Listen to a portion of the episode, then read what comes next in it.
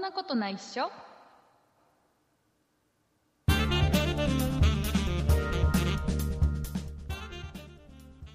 そんなことないっしょ第405回でございますお送りいたしますのは竹内と畑中ですよよろしくお願いしますろしくお願いします畑中さんあのねはーい今はね僕すごくハマっているものがありまして、おおなんでしねょ、あのセブンイレブンのねう、うんスイーツでね、うんうんまあ、よく今もうコンビニのスイーツも美味しいものばかりじゃないですか、うんうんうんうんそんな中でもちょっと感動したものがあってへえあのねセブンイレブンで売っているうんうんもちもち生スイートポテト、ミルクメープル、おおえー税込み289円あー結構するなええ 結構するなーの金額なのうん嘘意外とお手頃っていう僕のイメージなんだけどあでもなんか見見た目にもよるけど、なんか150円以上するとなんかちょっとああそうなのコンビニのスイーツには150円以下を求めるタイプなのねはいで今すごいクオリティが高くなってるかうんら、うんうんわあかのるやっぱりね300円とかしても全然だってその辺のさケーキ屋さんでケーキ買ったら400円だ500円だあぞあこすんなるちするこんなちっえなにそんなちっちゃいのにっていう のがあるじゃんそんな中でこれねもちもち生スイートポテトミルクメープルはめちゃくちゃうまい、へえ一回食べてみようなんかねすごいあの、うんスイートポテトなのねうんうんなんだけどスイートポテトなんだなんだけどうんめちゃくちゃうんもちもちなのうーんなんかさ生スイートポテトって生ってついたら何でも美味しそうに思えない、うんまあね多分このこれの場合の生は生クリームの生な生なんだけどほうほうほあのうね要はすっごいもちもちのうんスイートポテトの上に生クリームがかかっていて、うんでその上に、えーメープルがかかってる、なんかスイートポテトだけでも美味しいのにそこに生クリーム乗ってメープル乗るのって感じですねそうそうあのこのスイートポテト自体は甘さはそんなにないのね、あ控えめなんです控えめねなのでそれがめちゃくちゃ、ななんでそんなにあなたは急にもちもちになってしまったんですかっていうぐらいのもちもちなのね、うーんなんかうんホロホロっていうイあメージだけぜどもう全然もうあのあの頃のスイートポテトのことはもう忘れ てあの 頃あったもうもうもう新しいスイートポテトの時代がやってきちゃったか今はら、もうもちもちなんですねそうもう今もちもちだから、へえもうもちもち生スイートポテトあん、えーミルクメープル、うんうん税込み289円、うんえーお近くのセブンイレブンで高いななんで高いって言うか な高くないってなんかそこまでして食べたいっていう感じしないおんです手頃 だって一回食べてあれあれ何これが289円なの税込み300円超えるんですよね違う税込み289円あのねあのね働か さんね今今あれですよ今ねあのね4月1日からはね、うんうん表示が税込みじゃないとダメになってきてますからね、うん、ででもも税税抜きそういう噂は聞いてる税抜きでもう表記したもう大変なんだよ今ね税税抜きで例えばチラシ作るとするじゃんん税抜きがチラシをチ作ラるチラシチラシに税,、うん税抜きの価格を入れるとするじゃん、うんね、例えば税込みいくらって書いてなかったりうんあの要はな何百円プラス税って書き方してたりうんそういう書き方してるチラシは今折り込みすらしてもらえないっていう状況なのうーんそれぐらい結構厳しくやってるでね今もう税込みが当たり前ですよ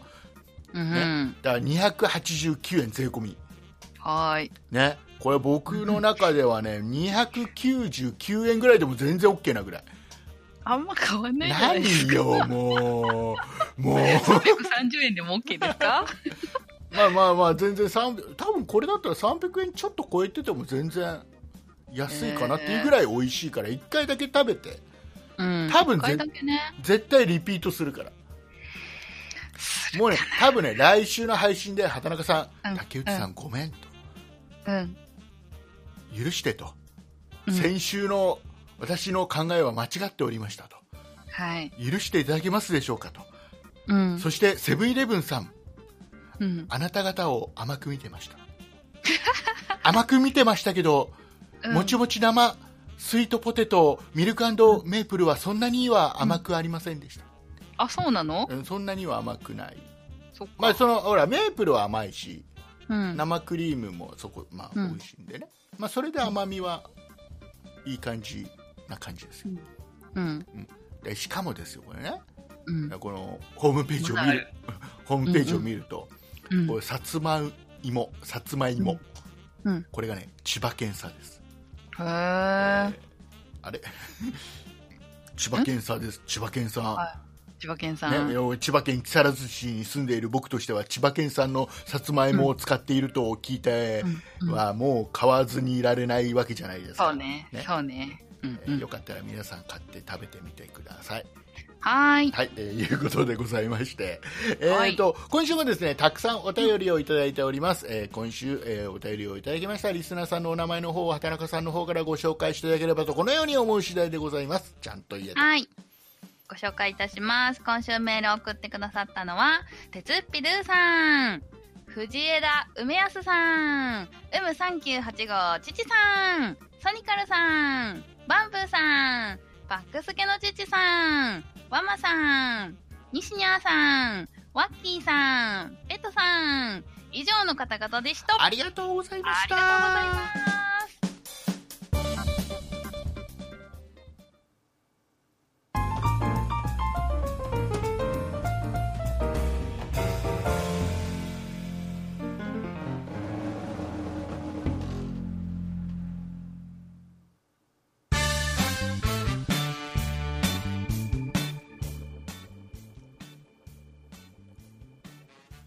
はい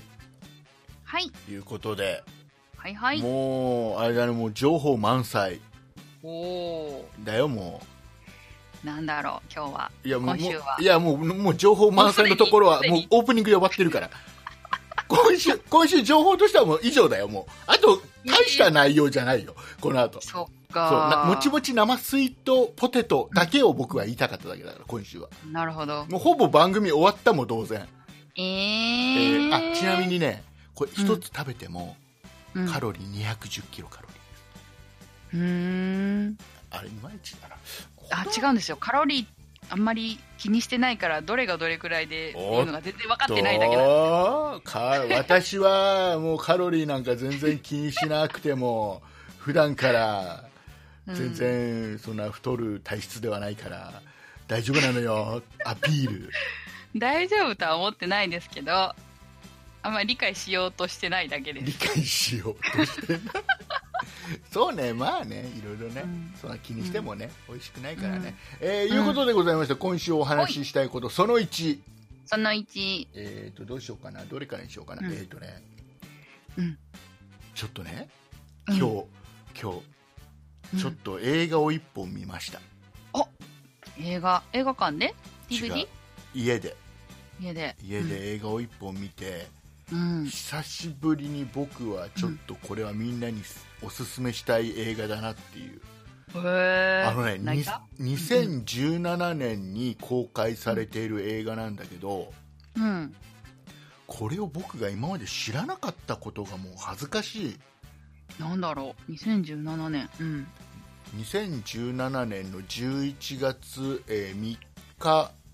うん、に、えー上映開始された作品で、えっ、とね、うん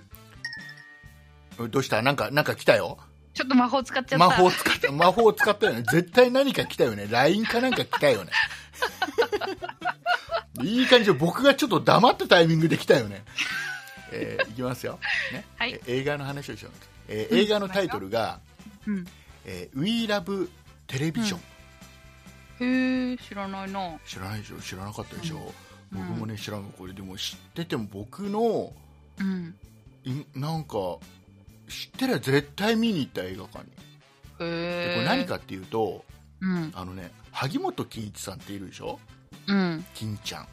金ちゃん欽ねちゃん世代仮想大賞のいや世代がよくわからないあけのど仮想大賞だけ欽ちゃんはいやほら、うんき金どことか金どんとか週刊金曜日とか見てたよっていう世代かとわかんないわかんないそうじゃあ今から僕が話すことはそんなに共感できないかもしれないけど、まあ聞いてはい多、分リスナーさんの多くは共感してくれると思う、あのね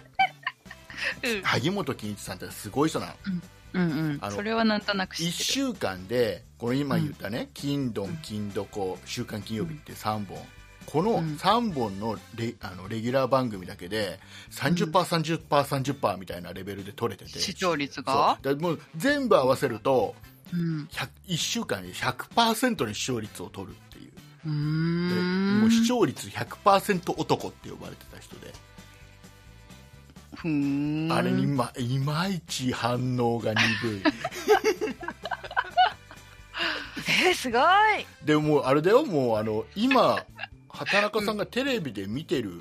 うん。結構いろんな芸能人の人はその、うん萩本さんの番組から出てきてる人なのよへーさあ話を進めようか 今ちゃんのでこの金ちゃんのところに、もう今ほら今テレビではもうちょっと第一線からちょっと退いてる感があるじゃないですか、畑中さん金ちゃんがねそうはっきり、ね金ちゃんといえばこの番組って言ったら仮想仮想大賞ぐらいしか出てこないぐらいでさ、うんうねん。でであの、えっと、プロデューサーでさ土屋さんって知ってる、うーん、わかんない。何やってる人ですかあのねあ、何っていうか、番組とか。えっと「すすめ電波少年」のうん。 T あれプロデュプロデューサーって言われてちょっと、なんかそこまではわかんないけどた、、うん、その番組時代はなんとなくあわのかる。電波少年でその芸人を急めに、ちゃくちゃなことをさせるやつですよね。あのうんもうどっかに拉致してく人ようん。うん。ででこれをもう電波少年作ってあとねうっちゃんなんちゃんの売りなりとかうん。見てないよね、うん。うん見てないよね あのポケビとかブラビとかあ、ポケビブそラうビそうアそのその辺が出てきた番番組うっちゃんなんちゃんの番組その辺うんうをすごいゆいろんな番組作ってるプロ有名なプロデューサーでこうのんあの土屋さんが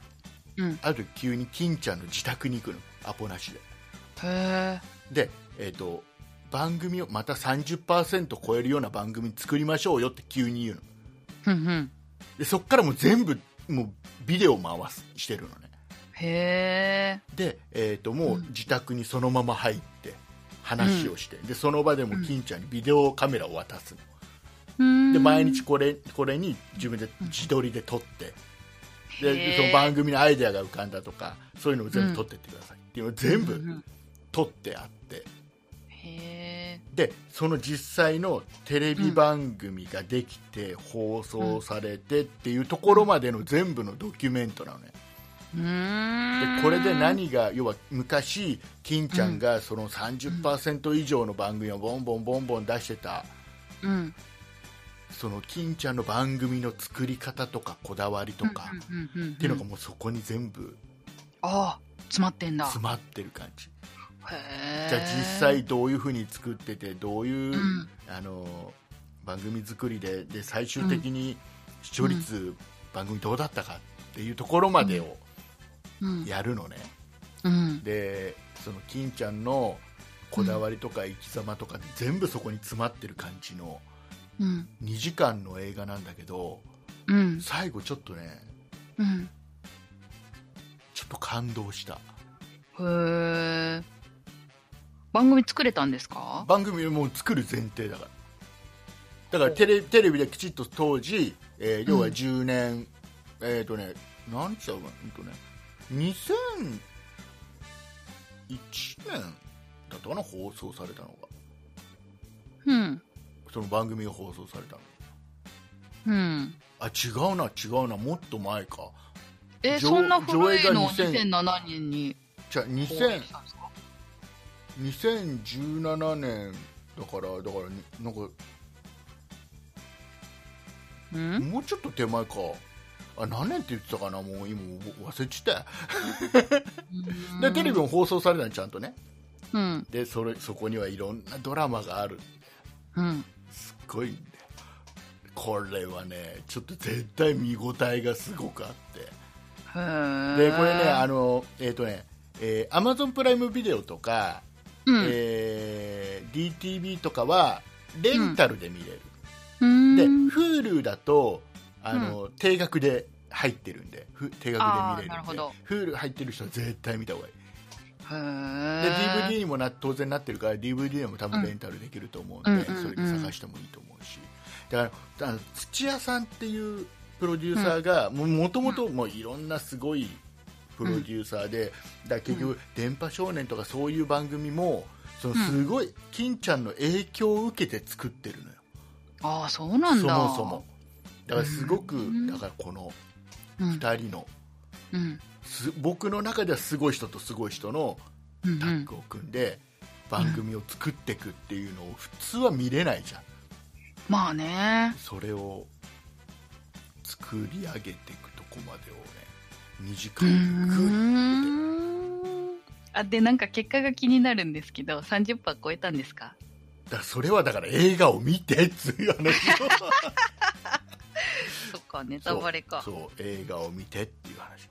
うーんこれはね本当に僕ほら前にあの、うん好きな映画なんですかって聞かれてうんうんうん「マン・オン・ザ・ムーン」っていう映画が好きだって話をしてこれはあのアメリカの方のあのコメディアンのし方のその、うん何幼少期からそのうん最後、亡くなるまでのうん。そのその人の人生を描いたドキュメント映画みたいな,、うんうなんん。かそういうやつなんだけど、うんなんかねそれにち近いというか。うん同じような感覚の面白さというか、まあ、当然金ちゃん生きてるから、本人が当然ね、うん。うん、ドキュメントは全部出てるのは当たり前だけど、すっごいなんかね2時間だったけどすごく僕は短く短い時間に思えた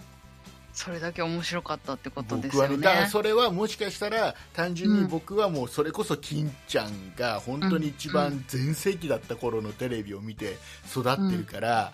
うん。なのかもしれないし、う。うんん、だからそれを知らない人が見て面白いかどうかわかんないけどうん。でもねこれは一つの作品としても面白いし、うん。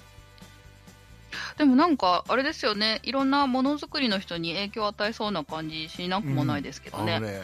自分の、なんだろう例えばポッドキャストをうん、作っていく上で、うん。えっとね、なんかね、改めてこれを2時間見て思ったのは、うん。僕はうん。多分相当影響されてるんだなって改めて思った。へ金ー。ちゃんのうん。やり方ほうほに、う。うん。うん、結構、だから、あこうやって見せられると、僕なんか似たようなことやってんなって、へえ。真似事やってんなって思っちゃった。いいじゃないですでか。それはもう多分子供の頃とか見てたりその後、うんほら少しずつそのやっぱり、うんあのテレビからあまり出なくなテレビにあまり出なくなってきた金ちゃんが実はこうだったんです、ああだったんですこういう作り方してないちょこちょこちょこちょこいろんな番組で公開されたり誰かが他の人が言ったりとかってうん。いう話をいろいろ聞いてる中でああ、うんそうなんだとかっていうのがどっか頭に中にあってうん。結果なんかそういうような僕はポッドキャストの作り方をしてるのかもしれないけうーど、なんん。かねすごいもうちょっといまいちなんか畑中さんに伝わらないのが悔しいんだけど、まあ、よかったごめん、ごめん、ごめん、違うの、違うの。うん、と、えっと、えっと、感動が薄かっただけで、あ、でもなんかあの、なんだ感ろう。動が薄かっただ け違う、違う、見違う。てもないのあ違にう感動が薄かったってどういうこじゃあなんかこう、うんえ返答が少なかっただけで、あーそういうことねあの内心は、えっと、その竹内さんがどう影響を受けたのかっていうのを答え合わせ的 に見てみとたいあなとあはあ思あってそうますねだからそういった目,、目線で見ても面白いかもしうれない、ん、そうそうそう。あなんかあ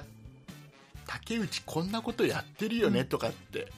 あーニヤニヤしちゃうかもしれないですね、思えるかもしれないうん。面白いいいですねもうよかったらあのうん。 We Love テレビジョン、 We Love テレビジョン。はいえー、Hulu だと、えーうんまあ、定額で見れるんで、うん。はい、Hulu 入ってる人はもう絶対見た方がいい2時間の価値あると思います、 2時間ね。うんはい。いうことでございましてもうねこれちょっと久しぶりに感動した、うーん。よく見つかりましたね。あのねこれも、うんこれも、僕本当に知らなかった全く知らなかった、うんこれを知ってたら絶対当時見てたしうん。なんだったらその30%取るぞってうん。やったうん。番組も僕見てないのほーん。でうん。なんでだろうなって思ったらどうもうん。うん基本的にきもう金ちゃんって本当にいろんな逸話が残っててうん。いやすごくね運をまずすごい信じる人というかうん。だ例えば、うんあのよくこれ有名な話なんだけど、うんえっとば自分が昔やってた番組でちょっと視聴率が下がったとうん。もしくは、まあ、なかなか上がらないっていう時に、うん。あの番組の中で番組に関わったスタッフとか出演者全員の中で誰か絶対幸せになってるやつがいると、うん。ねで家買ったかうん。もしくはなんか高級な車買ったやついるだろううん。うん。言ったら当時のその番組のプロデューサーがいやマンションを買いましたと、うん。でお前が幸せだからば、うんその運が全部お前にいっちゃってるんだっていういう考え方なのねへでえ。プロデューサーが最終的に自分でその家の鍵を、うんうん。あどっか川かなんかに投げる捨てるのねうん。怖っ。でもうそのプロデューサーは家にしばらく帰らない、そうかね鍵ないからねうん。そうすると視聴率が上がってくるへえ。であとねよく聞く話だと視聴率悪くなると、出演者と、えーうん要はプあの何スタッフ含めて全員で網だくじをやるんだってうーん。で当たった人がうん。番組から去るおお、怖っ。でもし自分自分当然金ちゃんも入っててうんうんうんうん。金ちゃんがもし入ってたら当たったら、自分が出演しない裏方に回るとかっていうところまでやるんうだん徹底してやるうん。でも裏方ではやるんだ。まあそれはなないと要は冠番組だから自分が去るわけにはいかないじゃ んさすがにだからもうでテレビには出ないっていうだからじへー誰かそのだ誰かが運を持ってるとか誰かがうん運をだからなんかあれなんだって例えばねなんかすごいよその映画の中で言った話で、うん。うん。うんと例えば番組のアイデアを考える時って、うんうん。例えばお正月休みとかゴールデンウィークに考えるんだって、うんうでん。なんでかっていうと、うんあのみんなが遊んでる時うん。みんなが楽しんでる時に自分が、自分はその時に根詰めていろいろ考える、うんそうすると神様がうん。誰かにその運を与えようってやってる時に、うんみんな楽しいプラスになってるところに一人うん大変な思いしてるやつがいたら、うん。なんかいろいろポンって助けてやろうか助けな、てみやろたういかな。なっていうのでいいアイデアを与えてくれたりするとかへえ、そうなんだでも。それをさ実際さうん。その昔はやってて実際やってて、それで視聴率取ってるとかうん。っていうのが実際にあるからうん。無視ができないんだよねそうね。だからすごいあのねなんかね例えば今テレビでさピンマイクつけるの当たり前じゃんうん。胸のあたりにさ、うんうん。あれ初めてテレビで日本のテレビでピンマイク使ったの金ちゃんなのね、うーん。でそれまではあのそれこそドリフターズとかがよく手持ちマイクそう手持ちマイクを首から紐で下げてみたいはあ、でそうなな、んだそ。うでそれは技なん術で的な問題じゃなかったんだ。うん、でそれはなんでかっていうともうすでにピンマイクってのはできてたんだうんうっん。て、へでアメリカとかだと使ってたんだって、え。でそのピンマイクをどこでつく作ってたかっていうとメイドインジャパンなんだってえじゃあなのなに日本は使ってなかったんだなんでなんで日本では作ってな使ってなかったかっていうメイドインジャパンでもうあるのに、うん。それは音質が悪かったかほら音質が悪かったから使ってなかったのを海外ではもうどんどん使ってたう。うんで金ちゃんそれ見て。もう日本でもう自分の番組でそれ使い始めるんだよねすぐにうん。で俺は音質が悪いから使わないんじゃないんだとうん。音質が悪いから使うんだよっていう話をしてうん。で使い始めるんだってそうすると、うんあの結局それを放送に流すわけじゃん、うんそしたらそのピンマイクを作ってるメーカーの人を見るわけじゃんうんこれまずいって思うわけじゃん音質悪いかうら、んでうんどんどんどんどん良くなってって1年も経つとすごく音音質が良くなるんだっうーんてそんなことやったりあとあの、えー、と客席うんの要は、うんあの例えば舞台があって客席があってそれ放送で流すのは今普通にやってるじゃんであのお客さんの後ろお客さんの頭がちょっと入ってる感じのうんあの絵になってることってあるじゃんテレビで、ねうんうんあるあるお客さんの後ろからカメラ撮っててお客さんの頭がちょっと映ってるみたいなうんあれ最初にやったのは金ちゃんなのうんうーんとか今いろいろあるんだよでなんでそれ見つけたなんでそれを見つけたかっていうとあの、うんそのね土屋やっさとん本が題 土屋プロデューサーが、うんあの今ねワウワウでうんまたね電波少年やってる新しくの電波少年 W っていうのやってて、まあ、うんロケ云々はやってないんだよ昔の電波少年とは違うんだけどうんあのワウワウでその、うん松本明子さんと松村う邦ん弘さん、あってたかな、うんね、2人また使ってうんで、あの土屋さんも一緒に出てやるんだけど、あへのー毎回ゲスト呼ぶんでいろんなゲスうんうんトででつい最近金ちゃん出たのの放送で金ちゃんゲストに出てもうその本当にへーすごいね土屋さん本当に金ちゃんのことを尊敬しまくってるから、うーんでお互いなんか認め合ってるところもあるみたいでなんかいろいうんうろんう見てる、んでで金ちゃん出て、まあ、いろんな過去の逸話やらないやらないでその中で、映画をやったという話が出てきててへーえ知らねえぞって思ってうんで金ちゃんはなんか全然あのビデオテープビデオカメラ渡されて、うん えーなんか撮れって言うから撮ってたけどそれがまさか映画になるなんて聞いてなかったみたいなへーそうなんだえ知らなかったらしいんだよねなんかねへーでで結局それが映画になってで映画になったよ、うんで見るじゃん見るね見たんだよ面白かったんだよ、うーんでそのテレビもね今だからその時の放送されたテレビがね面白そうな映画見るとすげえ面白そうなうん見たいんだけどなんか今は見ることができないなんかどっかでね、見れるといいなとは思うんだけどそれは一回ポッキーの番組なんです特か番としてやってるんだよね特番そうーんまあちょっと一回見てくだはーいさいはい、えーいうことで今結構、ん結構喋ったなこの話だ けでうんはいえー結構熱く語ってさたあ、ねえーじゃあ行きます。えーっとですね、じゃあ、えーっとね、今日、今週、えーメールたくさんいただいてる中で、はーえいーっとね、ワマさんからいただいたお便り、じゃあちょっと紹介してもらっていいですか。はーいワンマンさんからメールいただきましたそんないの皆様今週もあ違う違う合ってるねうん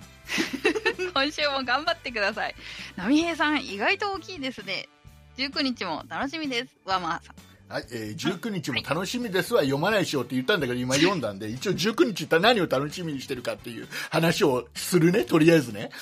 はいはい、えっと、先週もちょっと触れたと思うんですけど、あの、うん僕と畑中さんが最近ね、ラジオトークっていうアプリはいで、えっと、生配信、ライブ配信をしてたり、えーうん毎日、えー朝6時に12分のうん収録配信をはいしていたりっていうのをやってました、はいえーよかったらねあのラジオトークっていうアプリをダウンロードして聞いてもらえればはいなと思うんですけど、アプリでしか聞けないんでねこれはね、そうなんですよねはいえースマホとかでねダウンロードしてもらっては聞いいてください、でこの中で、えーラジオトークという中で19日にトークの日っていうことで、はちょっいとしたイベントをやるんですイベントがありますでこのトークの日に、えーうん一番そのスコアを稼いだ、えー配信者、まあ、要はい一番盛り上がったライブをやった配信者に、うんえーご褒美があるんですよはいでこのご褒美っていうのは何かというとあのライブ配信の中でいろいろあの賑やかしにいろいろアイテムをねあの、はい聞いてくれてるリスナーさんが投げられるんですけどはいそのギフトって言うんですそうけどギフねトっていうこのギフトのオリジナルのものをうんプロデュースさせてあげますよっていうご褒美があるんですそうなんです、なのでこれねあのどうしてもうん作りたいじゃないですか、作りたいんですよで何作りたいかっていうとあの、うん畑中さんの声でそんなことないっしょ、これもあの言葉も入れられるんであいあのギフトにそうよそっうてはそうそん畑中さんがその声でそんなことないっしょっていう声が出てなんうかんそんなのアートワークかなんかがこのスクロールしてくみたいな、そうそうそうそう作りたいじゃないですか作りたいんですよなので、まあ、それが企画として通るかどうかわからないけど、まあ、とにかくね何にしても19日にうんうん頑張って、えーこのスコアっていう盛り上げてライブを持ち盛り上げて、はいえーこの19日にねトップのスコアを取らないと話にならないですから何にしても、うん、えーねなので僕らはやるでも決めたんで、はいえー決めました、 19日は、えーはい夜中のだから0時だよね日に日が変わって19日になった瞬間から、うん翌23時59分までだよね極端ですねはいそうですね、まあこの1日24時間、うんずっとライブやります、はいえー永遠にやります、はいはいえーなのでうんぜひあの皆さんねまだねラジオトークというアプリをダウンロードしてないという方はぜひあのダウンロードしてくださいダウンロードお願いしますであのえっ、とねそんなことないっしょっていうひらがなでそんなことないっしょで検索してもらえば出てくるので、出てきます、はい黄色いのがえー今のうちにフォローしておいてくださいはいお願いしそましてす19日はぜひねその24時間全部聞くのは無理だと思いますけど、うん平日だしね、うんえー時間があるときは、うんぜひあの覗きに来てくださいはいでねはいあのこれしてますやっぱね人数なんですようん盛り上がるには、まずうんうんで、うんあのこれ、ね、スコアじゃあ何で上がるんですかっていうのはさっき言ったギフト、うんギフト投げてもらうあとは、えコメントコメント聞きながら皆さんコメント打てますんでコメントの数、あとはあのハートのタップできる場所があってハートはをポチポチ送ることができるんですね、うんこのハートの数この3つでスコアが上がっていくんです、そうですねで、えっと、ギフトは基本課金が必要なんですけど、はい、えーただ課金がなくても毎日100コインは無料でもらえるんですよ、はいなのでコインは無料です、はい、だから皆さんがアカウント取ってもらって1回でも顔出してもらって、この最低でもこの100コイン無料でもらえる100コイン分のギフトを投げてもらうだけでも助かる助かりますでコ大いメンに助かりますコメントやら何やらで、えー応援してもらっても当然助かるう、んというねこ、とこでんにちは来たよでもねそうでもうできればねあの、うん来たコメントはできるだけ拾っていきたいと思いますしね、そうですね、はい、で多分なんですけど、 うんなんかやりますよ、僕ら。あのなんかはやるでしょうね。 1日一日かけて、うんこのリスナーさんがね、どれぐらいだ、どのリスナーさんがどれぐらい応援してくれたかっていうのも、うん、スコアでわかるんですよ。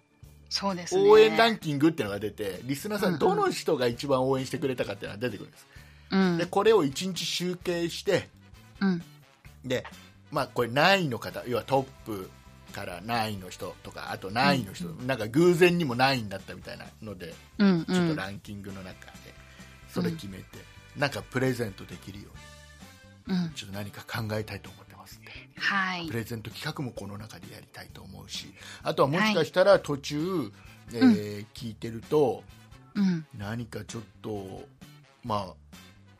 このラン最終的なランキングとは別に急にプレゼント企画があるかもしれない、大いにありえありえますねそう急に考えついてじゃあこれプレゼントとか言い始めるかもしれないんでね、うんうん、えーいうのがあってあとはね、えー我々そんな日プロジェクトで7人メンバーいますから、僕ら含めて、そうねえー24時間どっかで多分このメンバーたちが助けに来てくれます、はい助けに来てくれると思います僕ら2人で24時間ずっと喋ってるの辛いだろうからってことでうん助けに来てくれると思いますのでねでおそらくですけど最後、うん24時間最後のところはうんメンバーできるだけ集まってみんなでワイワイしながら最後うんフィニッシュをかましたいなと思ってますんでかましましょうねえーいうことであのとりあえず、はいこれお祭りですかねら、えね、お祭りですからあくまでもこのね、えーまあ、トークの日とかっていうのはもう我々トークの日っていうのに乗っかって単純にお祭りしたいだけなんで、うん。はいえーよかったらね一緒にお願いします、はいはい、っ楽しみましょていうのが19日楽しみですっていうのはそれねう。これね。 それねはい。えーでちょっと僕話したいのはその前のところですよ、波平さん。そう波平さん意外と大きいですねっていうこれ先週ねうん。先週ちょっとお話しさせてもらった中で、うんあのしたした意外とサザエさん一家の身長知らないでしょっていう話をしてて、うえんー波平さん何センチか覚えてる178じゃなかったですかそんなんでだったっけうん。えーっとねちょっと待ってね私173って言ってなんかもうちょっと高かったはず。そう、えーっとね波平さん178センチほらほらほら。うん。そうでマスオさん173センチ、マスオさんの方が低いんでそしうたっけマスオさんの方がちょっと低いあ、そっか。髪の毛の分か。髪の毛の分かどうかは分からないうんうんとかっていうねサザエさんがちなみに159で意外と小柄うん。というような話をしていてうん。で身長ってちょっと気になるじゃ、うんいろいん。ろねちょっと調べたらちょっとねまた面白いの出てきてさへーあのまあこれは畑中さんわかるでしょ金ちゃんの話はいまいちピンとこなかったかもしれないけどこれはさすがにね、うん。うん、してると思います畑中さんあのサンリオって知ってますうん。サンリオ興味あります興味はあんまりなサい。ンっサンリオのキてャ言ラっクタたーら嘘かもしれないけど。サンリオのキャラクターでなんか集めてたことがあるとかってありますキティちゃんってサンリオですよね。そうサンリオキティちゃんとかえっとね、私結構集めてるかもしれなあい。本当にあじゃあもうこれあもう畑中さんわかるでしょもうじゃあまずえ有名な話ですよあの要はキティちゃんとかマイメロディーとか、ねうんキキララとか色ポンポンプリンとかいろいろキャラクターがいっぱい、もう山ほどいますよサンリオのキャラクターって、ねんでそんな中で、まあ、有名なところでじゃああの、ね、波平さんの身長は1 7 8センチでしたと、うん。うん。ねえーキティちゃんの身長はこれ有名だから知ってるでしょ、えー知らない。あれ体重がリンゴ3個分っていうのしか知らなあい。えーとね、それと似たようなもんなんですよ、キティちゃんのリン身ゴ3長個は分うん。リンゴ5個分なんですへえ、絶対嘘じゃない絶対いやそんなことそんなことないよそんなことないよ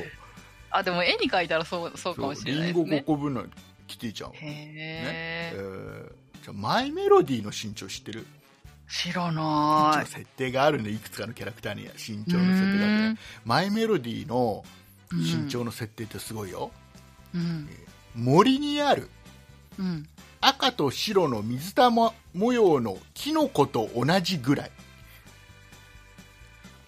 ちっちゃくないえっと、森にある赤と白の水玉模様のキノコと同じぐらいの身長なのが、えーマイメロディ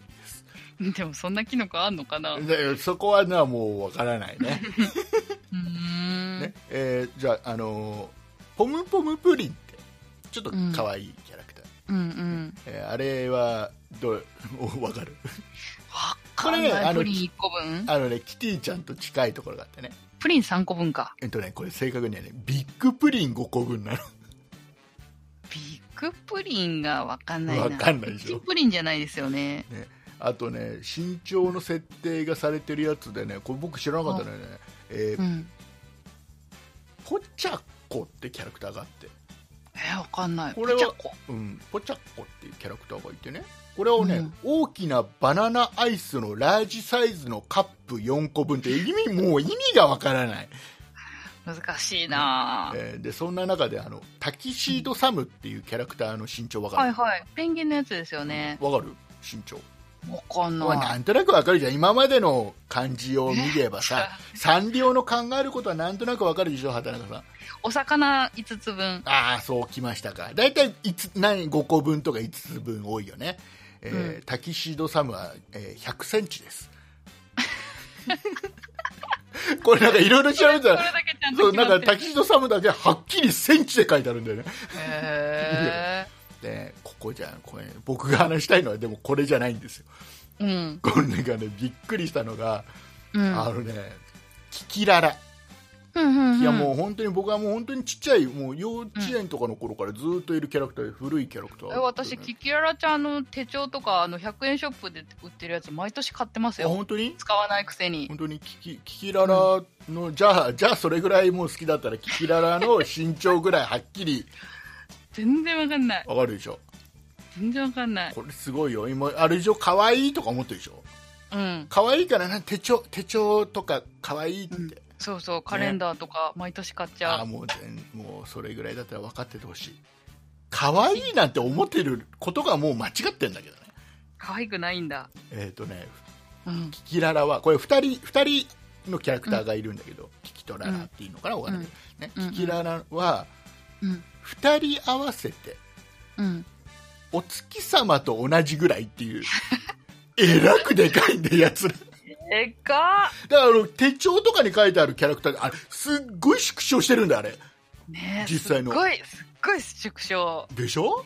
うんだからもうゼロの数がすごいなえーキキララをもし等身大で、いや俺今ガンダムとかさ等身大のやつがあったりするじゃん、あるあるあるねある、、ちょっとなんかお台場みたいなとこあったりするじゃん、うんうんうん、あうん、れあんなのをキキララで作ろうとしたらもう大変なことになるよ、まあでも地球の方が大きいですからね、うん、置けないことないけどちょっととりあえず海の上に置いとこうかぐらいしかないじゃん本当だねあれじゃないですか水かさ上がるんじゃないですか多分ね相当ねあれ作っちゃったらねでねやばいで東京だいぶ沈でむこかもれねいろいろ調べると,、うんえーとね、月の直径っていうのが3474キロなのねうんだからまあ1人頭、まあ、同じ大きさとして考えると1737キロうんっていうのが、えーキキララの、まあ、各1人ずつの身長ですはいピンとこないなこれどなんだろうねだからあれをだからうん ほら、ガンダムとかさ、ほら、よくね、プラモデルとかだと100分の1サイズです。うんうんうんえー、だから、畑中さんが持ってる手帳のうんうキんララはう何ん分の何なんだろうね。わかんないね もうわかんないよね。うん身長設定は面白いな。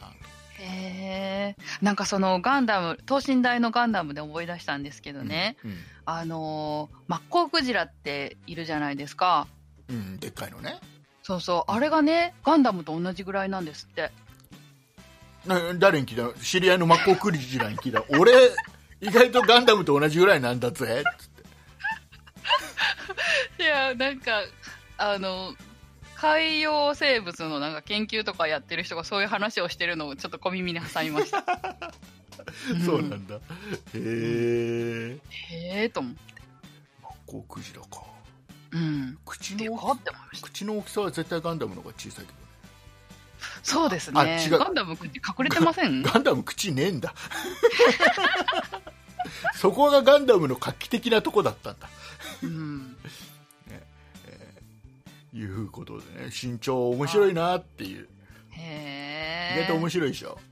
面白かったえーキキラちゃんにはびっくりしたなキキララちゃん面白いでしょ、うんえーいうことでえっ、とねあとね最近ちょっとね思ったのはうんうーんとあちょっとねもう一つちょっとびっくりした話、うんこれ畑中さん世代なのかななんだ小ろ室哲哉とかさうんがすごくううんいろんなプロデュースしてた頃ってあの頃の時代ってうんうん畑中さ知ってんるはもうあれだった大きかったあんまりなんかピンときてないなんかあんまり私音楽疎いのであーそもそ もねうんはい、はい、あんまり知らないですけど、うんうん、知ってる。あーそうなんだでさ、でさ、まあ、その頃に、あの奥田民生がさ、プロデュースやパフィーって、うん、あ、パフィー知ってる。まあ、今でも当然いるけど、うん、でその中でさ「アジアの純真」みたいなデビュー曲、うんうんすごい売れて100万枚以上売れて、うん、うん、えーでその月あたりの曲だったかなあのうん、 「これが私の生きる道」ってうん、うん、うん。あったじゃんあったあった。あれのタイトルの意味って知ってるえ意味あれ意味があるんだよわかんなあれねい。うん。あのねもうあの「これが私の生きる道」って曲は、うん、ある企業の CM ソングとしても作られてるのね、うんうんうん。でそのし企業さんっていうのがうん、資生堂なのね、へえ、ねえーっと化粧品関係かな。そうそうそうそうそうで、うん。えー思い出してくださいこれがうん私の生きる道、うん、私生きる道、うんうん、えー読み方書いてください私、生きる資生堂。うんなんだってこれえこれが。私の生きる道ってタイトルの曲はもう資生堂のために作られてるえ、でも資生堂って資源の資に、だから漢字は違うけどおーえ、本当ですかなそうんか後付けじゃなくて。後付けじゃないんだってへえ。いやこれを音読みにしたら資生堂になるように作ってるんだって、奥田民生がそうへえ。深い。さあ、えー次の話題に行きたいと思 いますあとなんだろうちょっとちょっとねうんうん。これはちょっとちょっとねあのなんねだろう。うん。最近あのほらあのオリエンタルラジオの、はいはいえー中田さんが、はい。えーずっと YouTube で、うんまあ、顔出しでずっと動画をやっていて急にもう俺はもう顔出しをやめますと、うんうんもうアバターになりますと。うんいう宣言宣言をして、ありましたね。でちょっとわちょっと話題になって、うんニュースとかにもなってたからね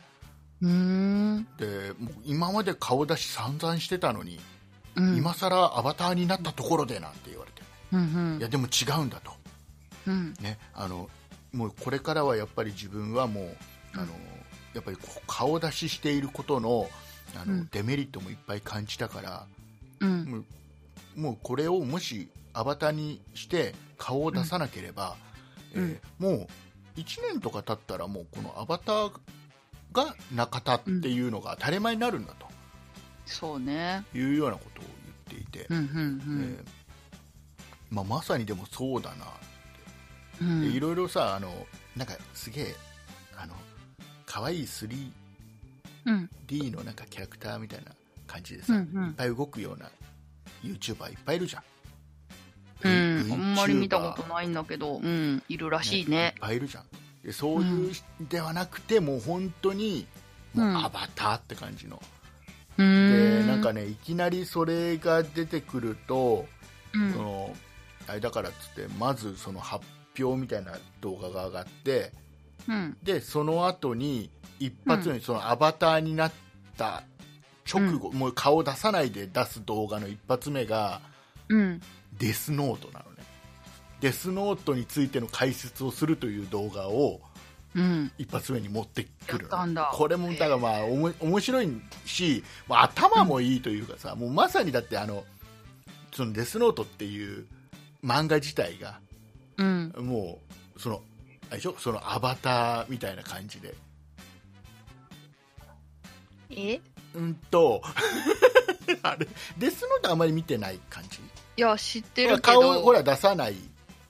て、うん。ほら声だけでさ操作してたりとかっていうところお互い顔を見せずにあそうなん探でりす合かう、うんみたいなちょっとそこがちょっとピンときてないけうど、んとそうなんですね。まあまあまあ、いいその最初に選んだ理由もそこにあるのよでうさすがーん中田さんすげえなーなんて思ってたんだけどさ、うあのん。この最新のさ中田さんのさ、チャンネル見に行ったのねその、うんうん。それはもう確かに動画にはもう顔出してないんだよ一切、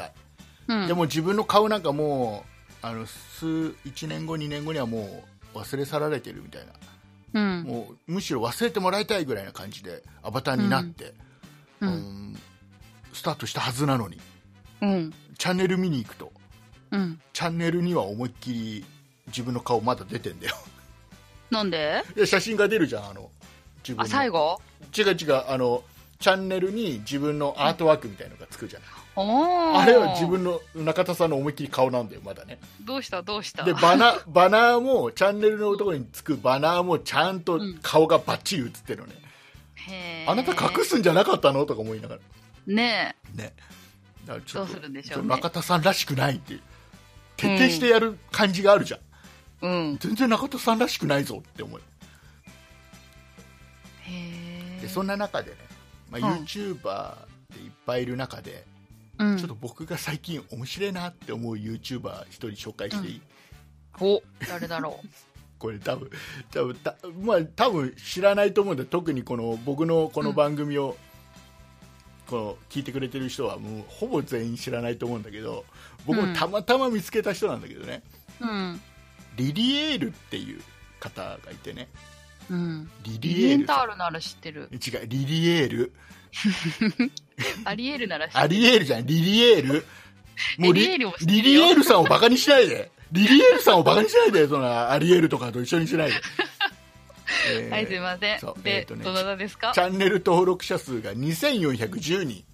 うんだまだそんなに多くないこれから、うんうんでなどんな YouTube チャンネルかというと基本的にねあの、うんゲーム実況チャンネルなんですへー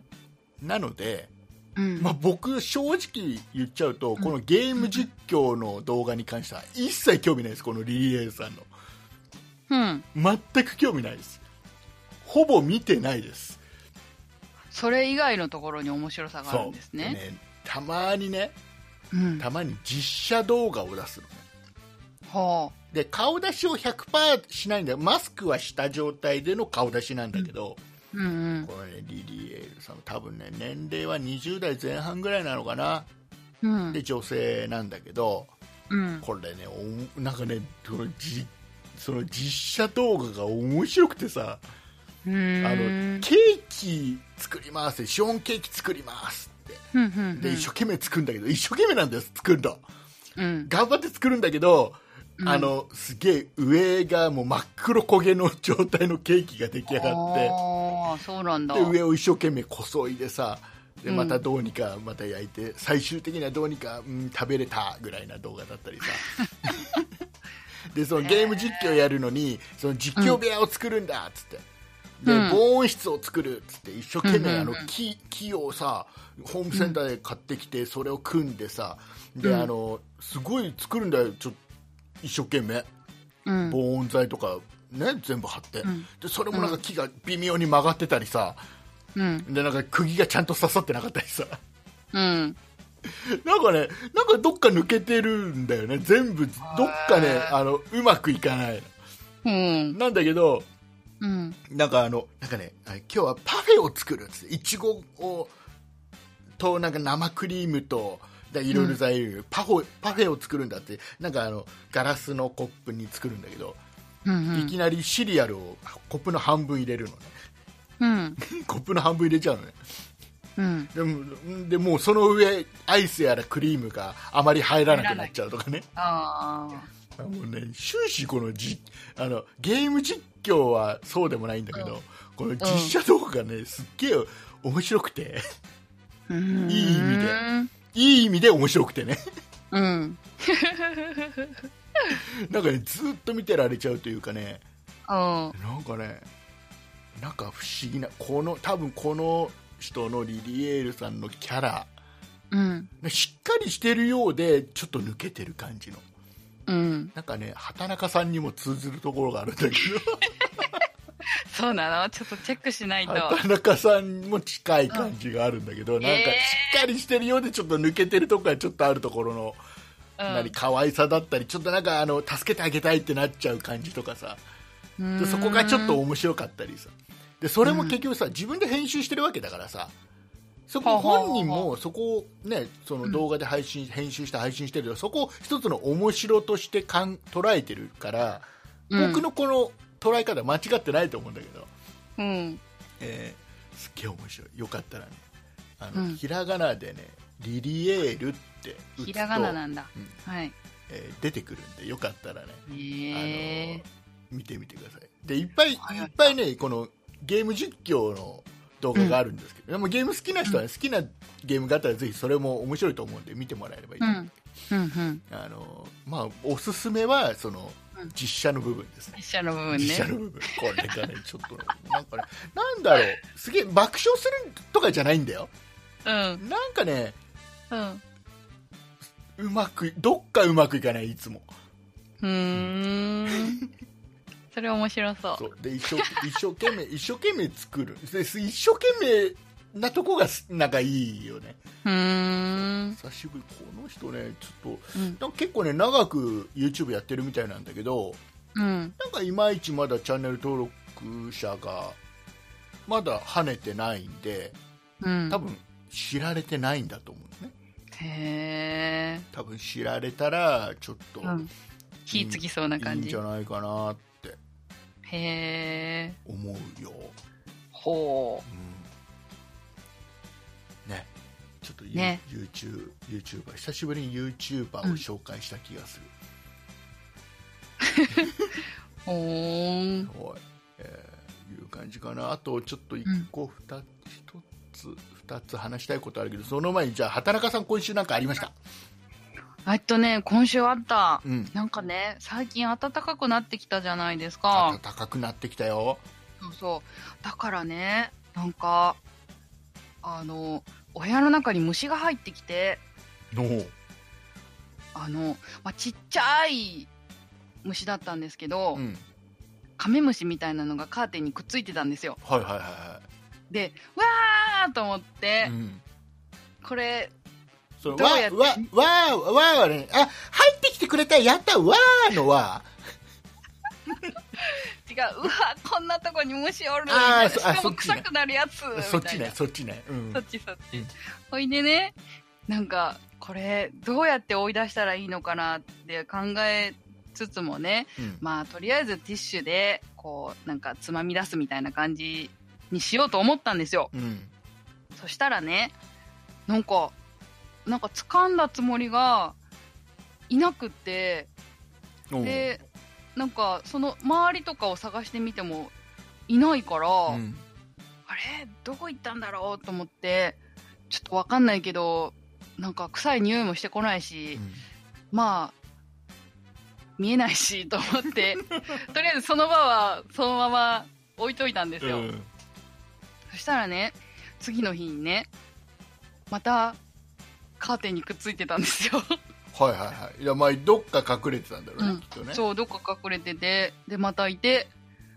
まあでも見つかったからね今度こそは追い出すぞと思って、うんもう次はね「ペイ!」ってあの指でパチンって弾いうんてうんお外に行ってもらいま した、ああどこいえどこいたっていうオチはないの 外に行った違うそう一日どこにいたで例えばほら肩に乗ってたとかさ わかんない多分カーテンの裏にいたんじゃないですかいねたんだろうねきっとね、うんなんかよくねなんかうそんうやって、ティッシュとかでグッて掴んだら自分の手の甲にいるとか、ああそっちに移動しちゃったみたいなね、そういうのよくあるけどねうんわどこいたんだろうね、かんないまあ、ねきっと、まあ、ちょっと一旦ワープしたのかな、ああそうかもしそれうないワープしてねいっぱい一回ワープそう一回一回ワープしてでまた戻ってきたんだよ やばいやばいあそこ行こうなんつってうん。 まあでもね、お外に行ってもらったので、当分は帰ってこないでしょあ帰ってこれだってあれでしょう。うん。ペシってやったんでしょそっ指でぺしってやっちゃっ多分彼らの体の大きさからしたら相当な衝撃だよそれた。そうですかだっね。てはただってカーテンに畑中さんが捕まってるとしようようん。それを弾いて、畑中さんが外にヒャッっていくぐらいの衝撃だよ確かに。すごくないそうかもしれないですねす。ごいだとりあえずごめんなさいって言っといてごめんなさい。はい、許してあげます。 あとなんかあります。あとね、なんか、ちょっと困ってるんですけあど、もう解決しましょう。今回はもう解決していこう、それを。あ、じゃあぜひよろしくお願いします。あのとりあなえんずそれかは左に行った方がいい。そういうことじゃない。そそういうことじゃない。ういうことじゃじゃあ話をまずは話を聞こうん、まず聞いて。あのーだいぶ前に登録したメールマガジンがあってうんでそのメールマガジンっていうのがなんか2人の人が書いてるメールマガジンだったんですねはいはいで1人の方が書いてるのを読みたくてそれを登録してたんですけど、うんその書いてる人があのなんだろうななんかちょっと人気出てきちゃったから独立するみたいな感じでその2人でやってたのからうんをやめて、うん新しいメールマガジンを作ったんですよ。はいはいはいで、で、その残った一人の人は、もともとその人がやってたブロブログじゃないや、メールマガジンなので、うんその人はその人でこれこれからも続けますっていう話なんですね。うんでも私はその人は興味ないから、そこのメールマガジンは解解約っていうのかな、まあもう解除しもう解除したいよね、やっぱりそうそう、解除して、あの、移って、もう、あの、送ってこなくなったんですよ。うん、うんそれがね、なんか最近、なんかそのサーバーを変えたからとかって言って、うんあの、皆さんに送ってますみたいな感じで送られてきたんですよ。あサーバー変えましたよって案内がうんうんうんうん。解除したはずなのになんでメールアドレス持ってんだまだみたいな感じの思いは持ちつつも、うんまあなんかめんどくさいから解約しとけばいいかと思って、うんもう一回解除したんですようん。でもね、うんまだメール送ってくるんですよ。なんでなんなんて今度はなんてわかんない今度はなんて送ってくるのいやーなんか普通にメールマガジンで送ってるメールマガジンが届いてくるんですね。ああはいはいはい、んそうそうそう。で、うんと思って、うんもう一回解除しないといけないのと思って解除しようと思ったらね、うんメールアドレスは登録されてませんってなるんですよ。ほうほうほ登録されてないのになんで送られてくるんみたいな感じで、うほううんこれどうしたらいいですかねうんとメールのアプリの方で迷惑メールにする、あー、なるほど。だってもう迷惑なんだもまあんねな、ぜなら迷惑だから確かに。でそういうのってさたくさんの人が迷惑メール登録しちゃうと、うん。今度もうデフォルトでそのアドレスが迷惑のアドレスってなるんだよね、うだからもうデん。フデフォルトで今度はあの迷惑メールに勝手に基本的になっちゃったりするから実際に欲しいい。人からのう分は、ん。うだんから本当はそういうのはちゃんとやった方がいいよね、メールまでやる側としてなはるね、ほど。じゃあやるか。うん、もう解除もしてるしね。ねうん、っていうのがね何件かあるんですよ。あ何件かあるのうん、それもそうだしでもう一個のやつはなんか解除しても解除しても登録されてるっぽいんですよね何回も解除できるんで。なんかねメールマガジンってうんなんかねいまいちなんかうん、理解ができないというか理解ができない。なんか要は完全にシステムに任せてるものもあればうん、なんかそうじゃないものもあるじゃんなんか手動に近いよねとうか、ん、うん、うん、で実はただの迷惑メールっていうパターンもあるじゃんそもそもうん多分畑中さんの今回は違うだろうけどうん、うん。ただただメールマガジンっぽく送ってくるんだけど今度その解除のリンクがうん、なんかちょっとやばいサイトに飛ぶとかああ新しいところに登録されるみたいなさだからちょっと怖いよね怖いですよだねか。らもう僕はなんかうん確実に例えば楽天市場から来てるようなやつは解除したいとかだったらきちんとそこもうはっきりここは大丈夫って分かってればそのリンク踏むんじゃなくて自分の通常の、えーと何お気に入りリストから入って、うんで ID はパスワードで入って解除っていうことをやるし、だから絶対そのメールからのうんリンクでは飛ばないっていうのはやってる。うーんで結局さあのメールはマガジンですみたいな感じでさ、うん特定多数の人にガーッて送ってうん解除しに来た人、うん解除はここでって解除しに来た人は生きてるアドレスっていううんうん反認識される応,、ね反応のあるアドレスのリストに載っちゃうんだよ、うん 今度、違うところからまた来ちゃったりするからね気をつけないといねえ困るねけないねうん絶対ああいうのって一方では多分リストとして売られてんだろうなって思うちゃんとしたうーんメーリングックリストみたいなさそういうのメールマガジンみたいなやつもさじゃあもうあれですね迷惑メールにするしかないですメールねが一番平和でそれ以上のリスクが増えようがないのかなって気はすうる、んねじゃあそうしますじゃなかったらメールアドレス変えるだな、うんえー、それはそれでめんどメーくルさいアドレスって畑中さん何使ってるあのフリーメールみたいないわゆる G メールとかうんうんそうい G うのメール使ってます G メールをメインにしてる感じなのはキャリアメールってもう使ってないい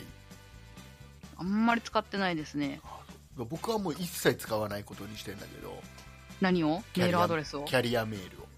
うーんあの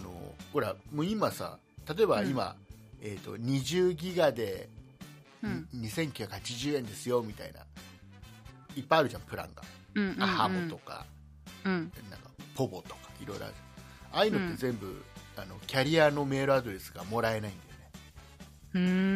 んだからみんな悩むのは安くていいんだけど、うん今の例えばドコモの普通のプランから、アハモに変えるのにメールアドレスもらえなくなっちゃうのは困るなっていろいろ登録してるしっうーていうのんで、えー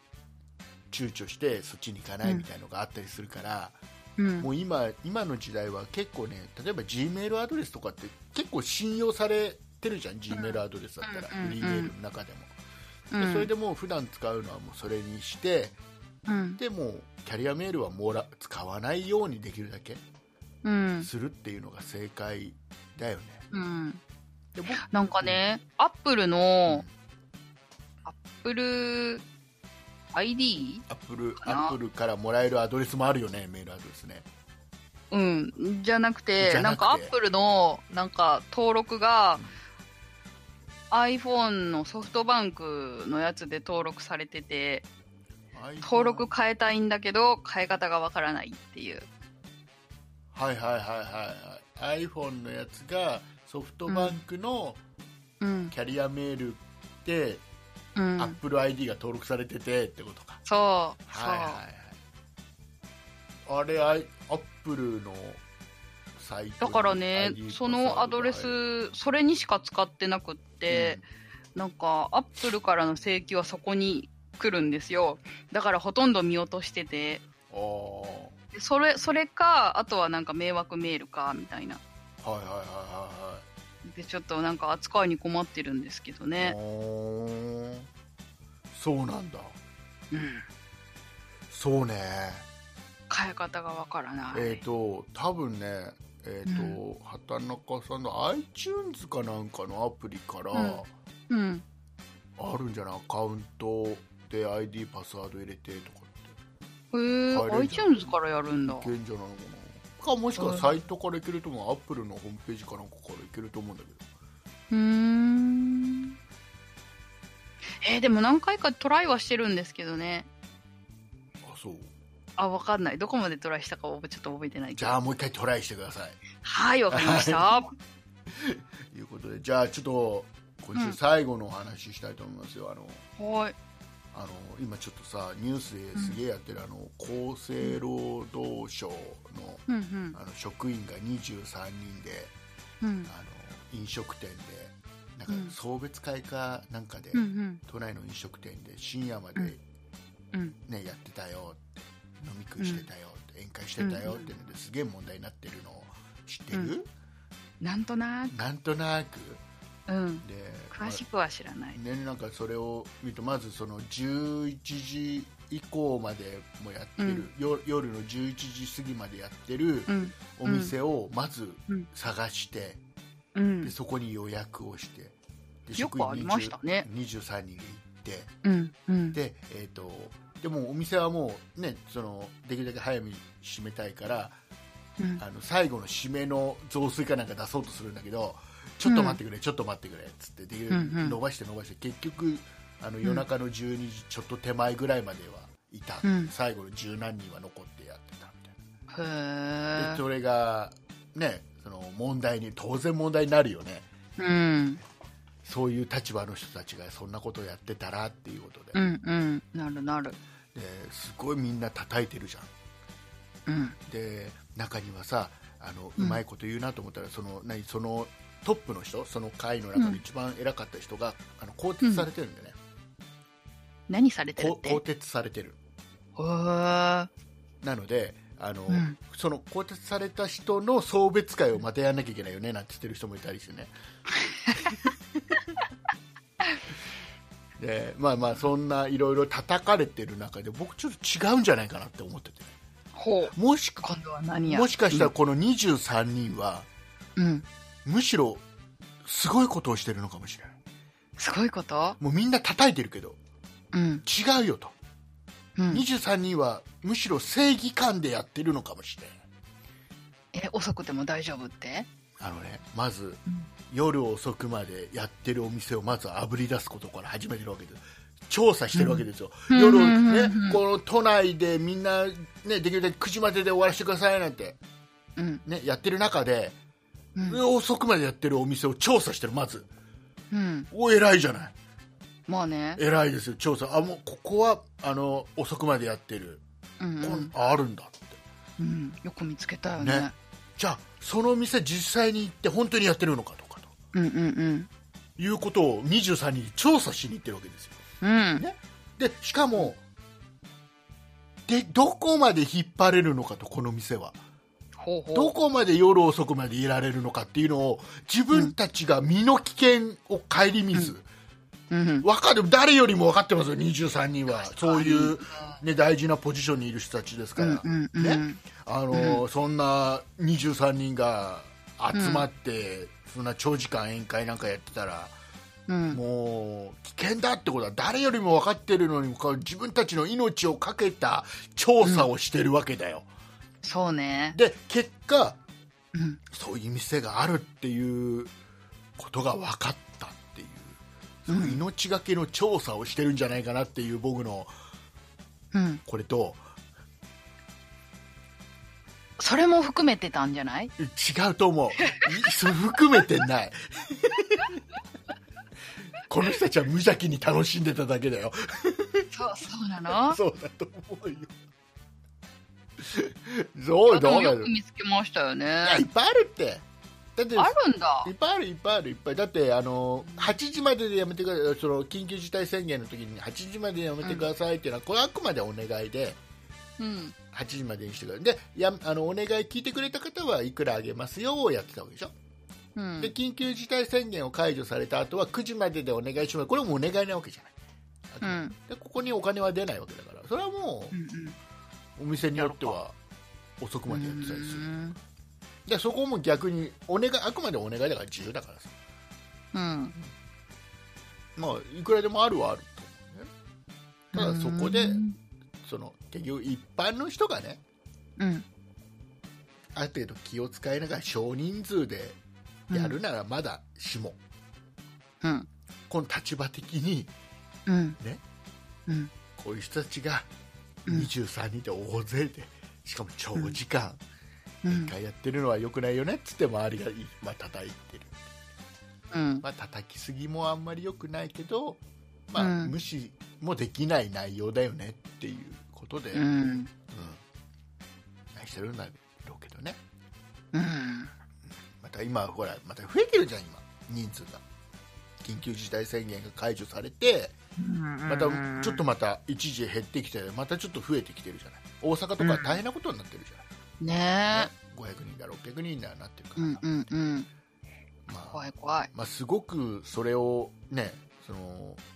怖がりすぎたり煽りすぎたり、うその怖いよっていうのを煽りすぎたりするのも間違ってるしうん甘く見すぎてるのも間違ってると思うから、誰も正解なんか当然分かってないんだからさ、うんあのまあよくないよね構成のの人 結果よくない、まあねよくないこういうことしちゃ、まあ、今はちょっと我慢しようだそれでさ我慢あいいんだって思う人は絶対出てくるからうんあのねなんかすごくももうちょっとその辺厳しくなってほしいなって思うんですけど、うんなんか私あの前あの監査部にいたことがあってはいはい会社の中仕の事うんそそこの部長さんめちゃめちゃ厳しかったですよあこういう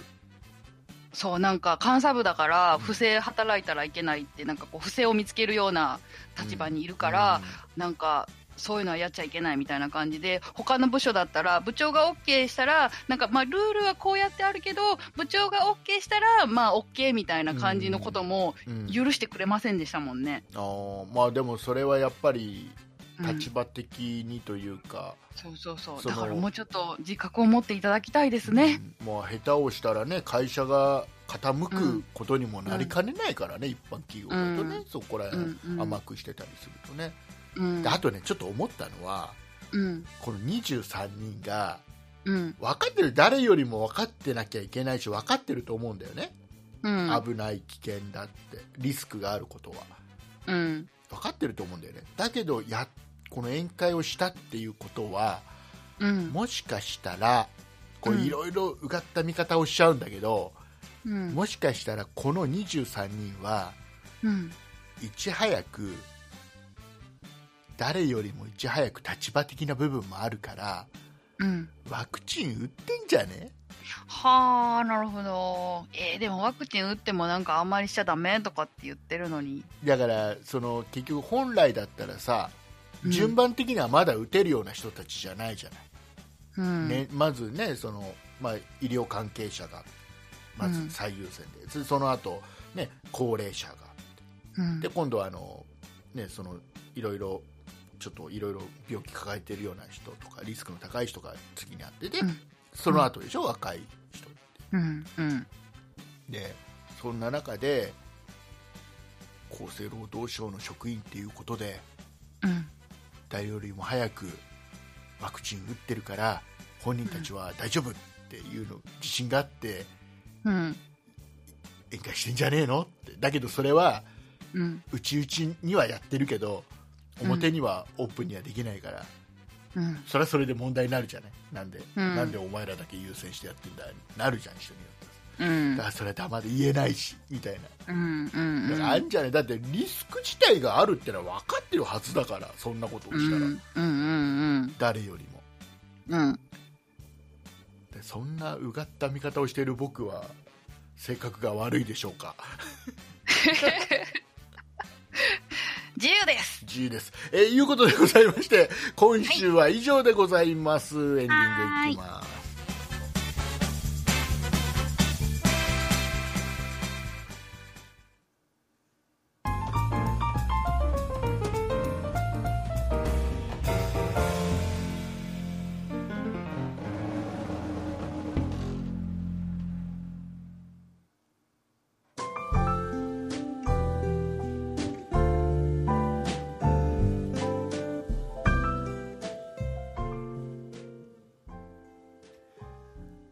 はい終わりました、エンディングです。えっ、と今日のねうん我が家の晩ご飯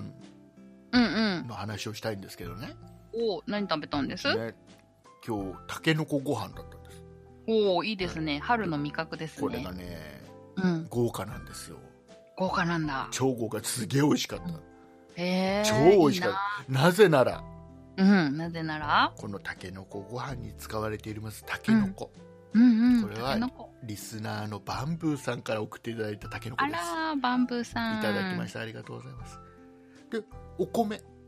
お米。お米はリスナーの、えーうん北の米農家さんからいただいたおお米でございまわすあお米農家さんと。こういう調味料として使わせていただいたお醤油うんうん。おこ醤れは油。リスナーのフレンチさんからいただいたお醤油でござレいンジさますん。美味し。くないわけがないじゃないそうねね。もうね、うんここで勝手にリスナーさん同士がコラボさせられるっていうね我が家はわーお素敵。美味しかった 本当に美味しかったよかったね。はい、ありがとうございいます。もうね、結構ね、皆さんね、あのリスナーさんがいろいろね、あのこます。うやって、まあ、送っていただいたりするわけですよ。うん。う Amazon んうん。の欲しいものリストだったり、まあ、過去うにね、んうんそのプレゼント企画とかでね、うんその何か住所ね、うん一人があるリスナーさんはね、その直接送ってくれたり、うん。あ私もちょっとご紹介したいんですあけどうどぞ、どうぞ。えっとですね、な何ご飯を食べたんですか、畑中さんは。いや、ご飯じゃないんですけごど、飯じゃないんだね。はい、リスナーさんからプレゼントをいただいたので、ちょっと、はいはい。ジンさんから、えっと、アマゾンの欲しいものリストに入ってたマスカラを送っていただきました。おありがとうございますありがとうございます。やったねやったね。えっと、ジジンさんジンさん。ジンさんジンさん僕のとこ来てないよジジンさんジンさんジンさん ジンさん。ジンさんはい聞いて聞いてないんじゃないのこのジン番さん、あり組をがとうございます。この番組を聞いてないんじゃないの聞いてますよ、ちゃ聞いんてと。るじゃあななんで僕のところに来てないなぜそのうち届きます、そのすうげえち。嫌われてんのかなジンさそんんになこ嫌となないんかそんなことジンさんに嫌われるようなこと言ったかな言ってない、言ってない、言ってない。大丈夫、大丈夫、大丈夫本当。に大丈う夫ん、うん、うん。大丈夫嫌われて次来るる本当に大丈夫、大丈夫。来る本当に来る来る。大丈夫来る、きっと来るな。んかすげえなんか怖いちょっと 怖い冗談ですありがとうございますありがとうございますつもね応援していただきましてはいえーいうことでございましてうん。えっと、ちょっとね、あの本編の方でも、えーちょっとお話しさせていただきましたけども、えーはい僕たち、え2人でですね、ラジオトークというアプリで、えー音声配信をやらせていただいております。やってえまーーす。毎朝朝6時にですね、約12分の、はい。えー音声を、えー配信させてもらってます。ほい。えーこれはラジオトークというアプリをダウンロードしていただかないとちょっと聞けないので、えーはいぜひあの皆様のね、えータブレットであるとか、スマホであるとか、えー Android でも iOS でもこのアプリ使はえまい。すの両で、方使えまえーす。ラジオトークで、えー検索してもらってダウンロードしていただいて、はえい。ーそんなことないっしょってひらがなで検索してもらうと出てきますんでね、はい。はい。えーでフォローってのをしてもらうとね、うん。えー毎朝配信したのが通知できたりしますんでよかったらよかったえらー聞。いてみてくださいこっちとははいちょっと違う雰囲気で喋ってますんでね、うん。でその中で、えー、と多分ライブ配信もどうなんかやれる機能があってライブ配信もちょこちょこでやってますんでよかったらちょこねちょこやっそってまちす。も応援しに来てくれると嬉しいです、嬉しいですはい。よろ挨しく拶してくれると嬉しいで嬉す。しいですよろしくお願いいたしよろしくおま願いすします。えーいうことでございましてその他もろもろの告知の方は畑中さんの方からお願いします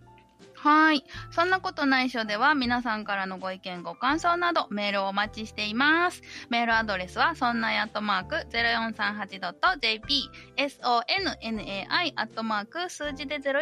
0438.jp です。そんないと名の付く番組は他にも、そんない理科の時間 B、そんない美術の時間、そんない雑貨店と3番組ありまして、そんないプロジェクトというグループでお送りしています。そんなプロジェクトにはウェブサイトがありまして、そこから今配信中の番組や過去に配信していた番組を聞くことができ、ブログもあります。URL はそんない .com。sonnai.com となっています。ツイッターもやってますので、そちらはそんな IP で検索してみてください。はい、以上です。あ終わったはい。またあのね終わっリスナーさんからのメール1個ちょっと、はいえっと誰からだったっけなご紹介しますかえっ、とえっ、とねうんあのあれえっ、とオーディオブックドット JP であパはッいクスケの父さんから、えーいただいたお便りではえっ、い。とねオーディオブックドット JP でもらったポイントを使おうとして、そんなことないっしょ検索したのですが、はい、えーはい。最新の回がうん。正月特番でうん。あとは何年も前のものしか表示されません、うん。えーうまい検索の仕方とかありますかっていうちょっと質問のメール来てるんですよ、はい、はい、はい。えー、とこれお答えしたいと思いますはい。えっ、とですねうん。「そんなことないっしょ」はうん。今聞き放題オーディオブックドット JP の聞き放題では毎回最新回聞けるんですがうん。単品販売最近アップしてませんそうですよね。 そうあのねこれはなぜかっていうと竹内さんが面倒くさいからうー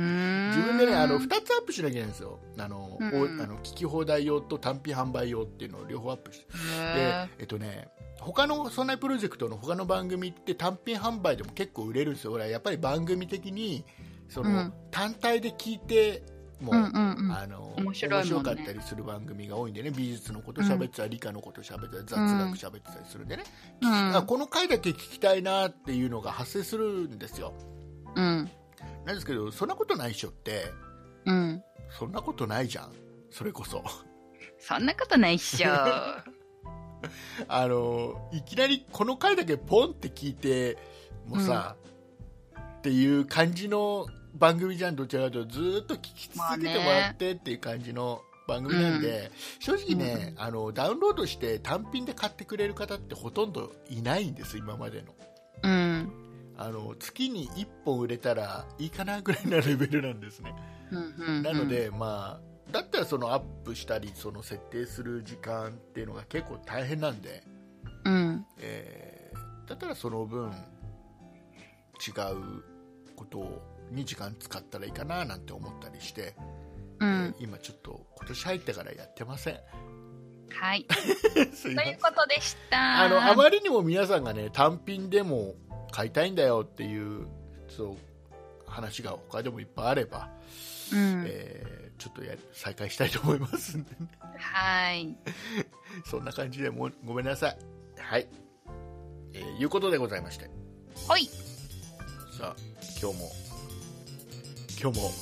イカウヤジを聞きながら終わりにはいしたいと思いますよ。えーいうことでね、あの、この後、えーですね、えーは、オーディオブックドット JP の、え ー何どうしたどうしたいや、わーって言うからな。わわって言った